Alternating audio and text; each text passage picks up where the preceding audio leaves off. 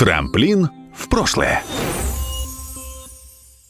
Три истории о победе. Война. Война никогда не меняется. Финальный способ разрешения противоречий – конфликт, доведенный до крайности, и первобытное чувство единства, которое сделало человека человеком. Омской земле повезло, на ее территории нет братских могил, не грохотали по ней танковые клинья, не бомбили ее складами сершмиты. Но и здесь, в тылу, велись свои ожесточенные схватки. Сегодня в подкасте «Трамплин в прошлое» вы услышите три истории о победе. О том, как немцы напали на Омскую область, о том, как весь город превратился в грядку, и о том, как в Омске был изобретен один из лучших бомбардировщиков Великой Отечественной. История первая. Морской бой Омской области. Мало кто знает, что в 1942 году территория Омской области простиралась вплоть до Северного Ледовитого океана. В ее состав входил порт Диксон в Карском море. Это самая восточная точка, где немцы вели боевые действия. Фашисты пытались захватить порт с моря, но были отброшены советскими войсками. Во второй половине августа 1942 года фашисты решили провести операцию под кодовым названием «Вундерланд» – «Страна чудес». Они хотели парализовать Северный морской путь и разрушить тем самым советскую портовую инфраструктуру. Основной военной мощью операции был тяжелый крейсер «Адмирал Шейер». 200 метров в длину, водоизмещением в 15 тысяч тонн и с экипажем в 1150 человек, он нес на борту 6 283 миллиметровых орудий, зенитные установки, торпедные аппараты и даже запускаемый при помощи катапульты самолет-разведчик «Арадо Ар-196». 25 августа было намечено войти в пролив Вилькицкого для атаки конвоя. Пролив Вилькицкого расположен между полуостровом Таймыр и Северной землей. Он соединяет Карское море с морем Лаптевых. Выслеживание конвоев осуществлялось тогда при помощи гидросамолета, но во время вылета очередного самолет потерпел аварию и затонул. Таким образом, основное средство разведки адмирала Шейера, увы и ах, для немцев перестало действовать. Капитан корабля Мейнсен Болькин потерял надежду найти конвои и для исключения повреждений крейсера льдами повернул на юго-запад. Около полудня 25 августа в 15 милях был замечен советский ледокольный пароход «Александр Сибиряков», который совершал рейс из Диксона на Северную Землю с грузом горючего, провианта и материалов для обеспечения полярных станций. На борту были гражданские и военный экипаж, а также пассажиры, всего около 100 человек. Александр Сибиряков не получал предупреждения о кораблях врага, и встреча с боевым кораблем оказалась для него неожиданной.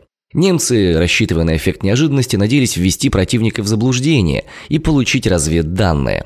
Адмирал Шейер поднял американский флаг и отправился к ледоколу. Сигнальным прожектором было передано сообщение на русском языке «Кто вы? Куда идете? Подойдите ближе».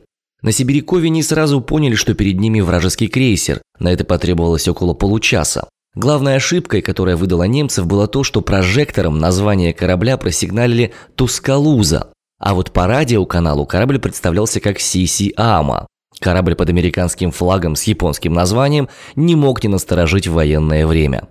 Увы, спасти Сибирякову не удалось. Корабль атаковали немцы, но затопили пароход сами моряки Сибирякова, чтобы разведданные в руки немцев не попали. Из 104 человек экипажа 22 попали в плен.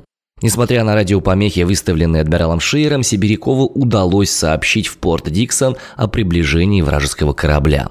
Капитан Мейнсен Болькин на адмирале Шейере принял решение пойти к запасной задаче – атаковать один из советских портов. И в качестве такового был выбран именно порт Диксон, который тогда был, напомню, частью Омской области. Поскольку данные радиоперехвата переговоров Сибирякова указывали, что именно в Диксоне есть командный центр. Для того, чтобы его захватить, э, адмирал планировал высадить десант численностью в 180 человек.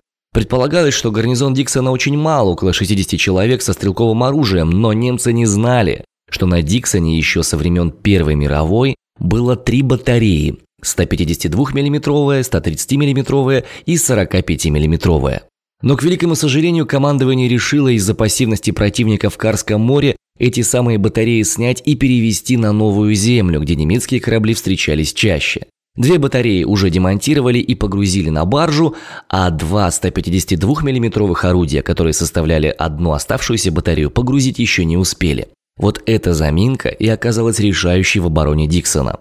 Благодаря инициативе командира батареи, лейтенанта Николая Михайловича Корнякова, они были установлены у причала и снабжены боеприпасами. Личный состав батареи доукомплектовывали добровольцами из работающих грузчиков. Для отражения атаки пехоты наскоро сколотили отряды ополченцев, у них были ручные гранаты, пушки, пулеметы, женщин и детей же эвакуировали в тундру. 27 августа в 1 час и 5 минут часовой заметил темный силуэт германского корабля. Адмирал Шейер шел медленно, опасаясь подводных камней. Он обошел часть острова Старый Диксон и остановился в проливе Вега у входа в гавань. В порту объявили боевую тревогу. Навстречу немцам направился ледокольный пароход «Дежнев» СКР-19, тот, который должен был увести артиллерию с Диксона на новую землю. Моряки рассчитывали остановить Шейера в бухте и в случае необходимости затопить свой корабль, чтобы крейсер не смог подойти к портовым сооружениям Диксона. На Шейере заметили СКР-19 и в этот раз открыли немцы огонь сразу, рассчитывая быстро потопить советские корабли и войти в гавань.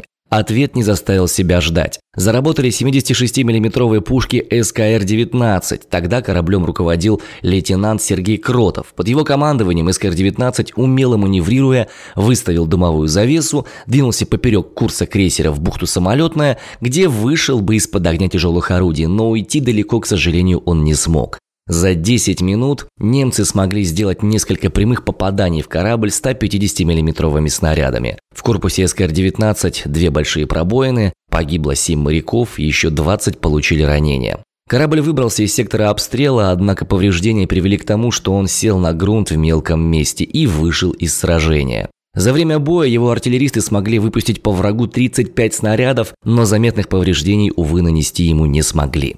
Около часа 50 адмирал Шейер перенес огонь на другой пароход «Революционер». Несмотря на дымовую завесу, он получил два прямых попадания, вспыхнул пожар, были разрушены каюты, штурманская и рулевые рубки. Судно не снялось с якоря и не смогло уйти в спасительную самолетную бухту.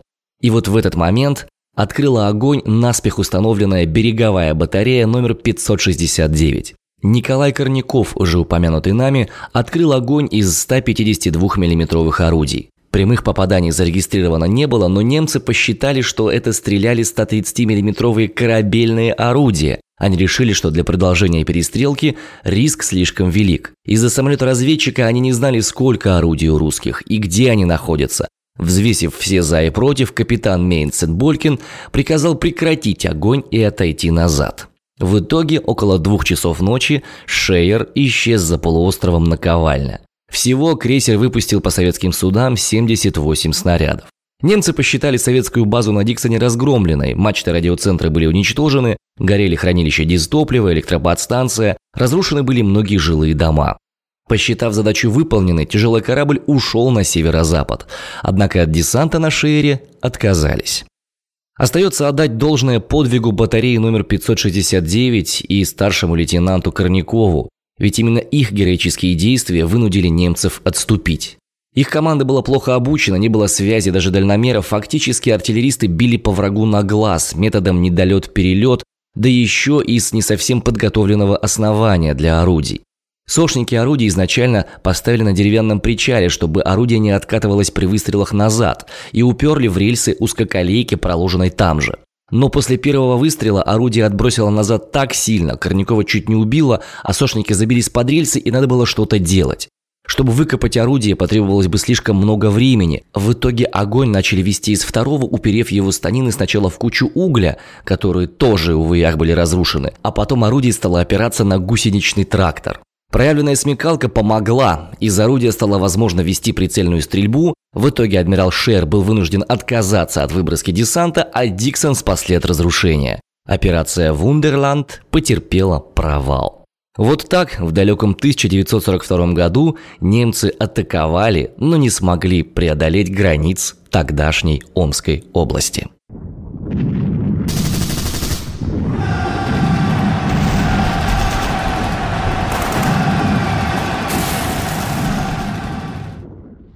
История вторая. Город-огород. А что же происходило в самом городе весной 1942 года? Ситуация была очевидно тяжелая. Пережив первую военную зиму, Омск оказался лицом к лицу с очень непростой задачей. как прокормить всех жителей города, которых из-за эвакуации становилось все больше и больше. Переносили промышленные предприятия с западной части страны.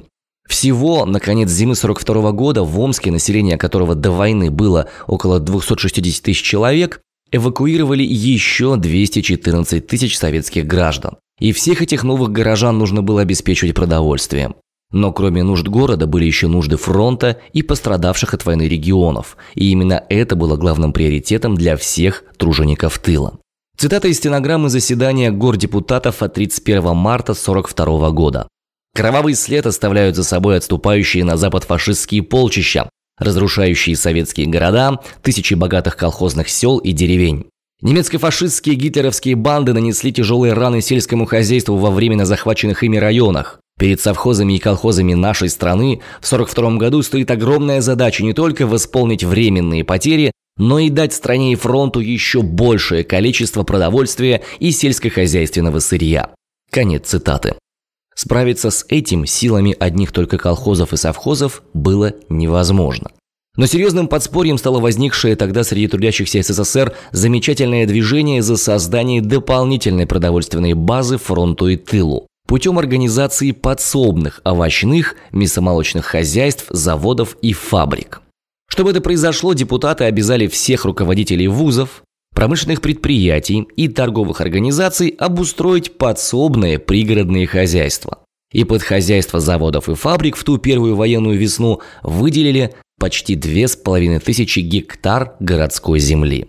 Все городские школы в то время также имели свои приусадебные участки и выращивали овощи. И овощи эти отправлялись на фронт. Возможно, именно поэтому в некоторых школах сейчас остались так называемые теплицы, в которых тоже что-то растет, Судя по всему, это как раз эхо военного времени. Но более всего земли было отведено под индивидуальные и коллективные огороды. В 1942 году их площадь составила почти 3,5 тысячи гектар. Под посев овощей, прежде всего картофеля, отводились любые свободные земли в черте города. Участки временно незастроенные, пустыри, дворы. На одну семью в среднем отводилось по 500 квадратных метров, но в отдельных случаях площадь огорода могла достигать и тысячи квадратных метров.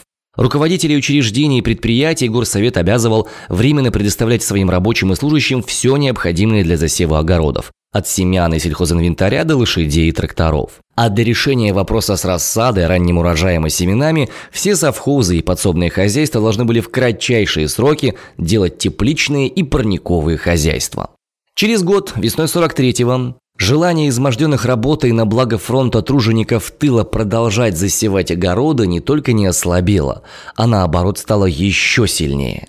Под огороды, площадь которых уже была 6 тысяч гектар, отдали вообще все. И полосы отчуждения шоссейных и железных дорог, и берега Иртыша, и даже малопроезжие улицы.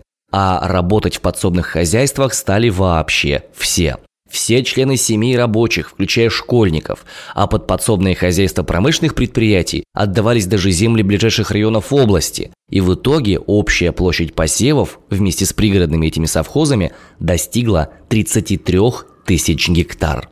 Борьбу за увеличение урожая вели не только количественными, но и качественными методами. Например, приглашенные на заседание горсовета агрономы говорили, как правильно высаживать картофель, сыпать в каждое гнездо щепотку золы, чтобы урожай мог повыситься вдвое. И благодаря этим мерам, которые проводились в Омске, в других городах в восточной части страны, Сибирь и Урал стали важнейшей базой снабжения фронта и тыла и непрерывно обеспечивали картофелем, овощами, хлебом, животноводческой продукцией, техническим сырьем все западные и центральные районы. Некоторые исследователи считают, что именно в этих вызовах времени кроются корни выездов на картошку, уборочных и прочих компаний по массовому сбору и посеву картофеля в вузах.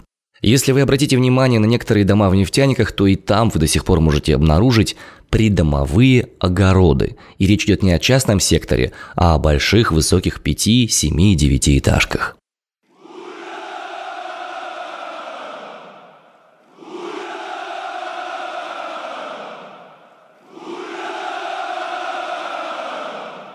История третья.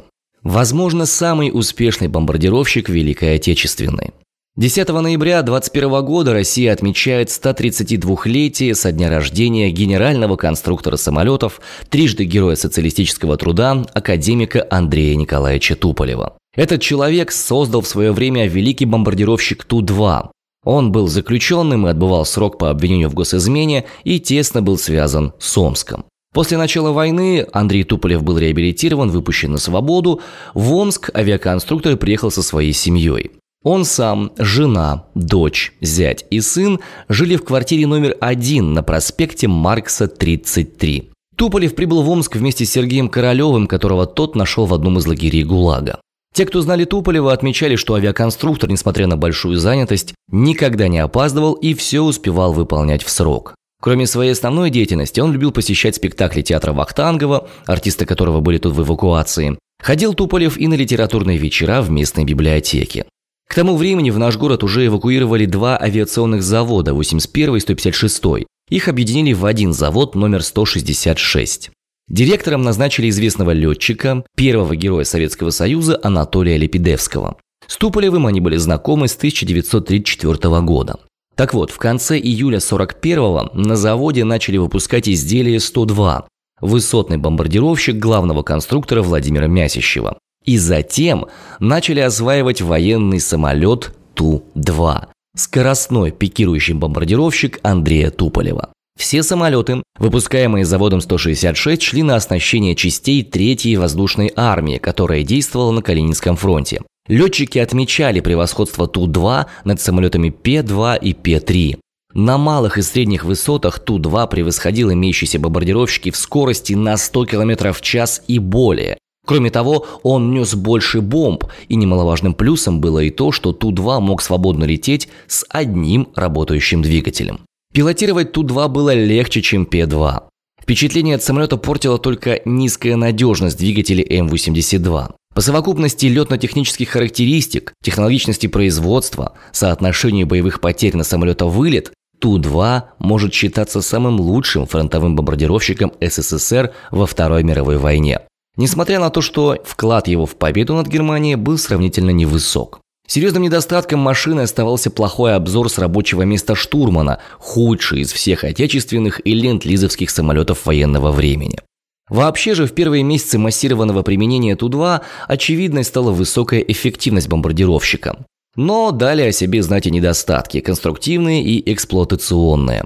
Бомб большой массы часто не было на складах, а взлетно-посадочные полосы были для Ту-2 коротковаты. Кроме того, приходилось летать довольно далеко. Все это снижало эффективность самолета. Средняя бомбовая нагрузка была лишь 1200 кг, и лишь позднее удалось поднять ее до 1350. Первые серийные Ту-2 весной 44 года поступили в 47-й ГДРАП, который уже имел большой опыт эксплуатации туполевских бомбардировщиков. Главное командование Красной Армии готовило очередные наступления, и полк получил задание сфотографировать Берлин. Экипажи летали на Берлин с аэродрома, расположенного в районе Смоленска. Нужную дальность обеспечивали с помощью подвесных топливных баков, задание выполнили к 24 апреля 1944 года. Над Берлином полеты полк возобновил уже весной 45-го. В эти дни Ту-2 столкнулись с немецкими реактивными истребителями Ме-262, но Швальбе так и не смогли сбить ни одного Ту-2. Вот таким образом далекий от фронтовой линии Омск сделал свой вклад в победу над фашистской Германией. Продукция «Трамплин Медиа».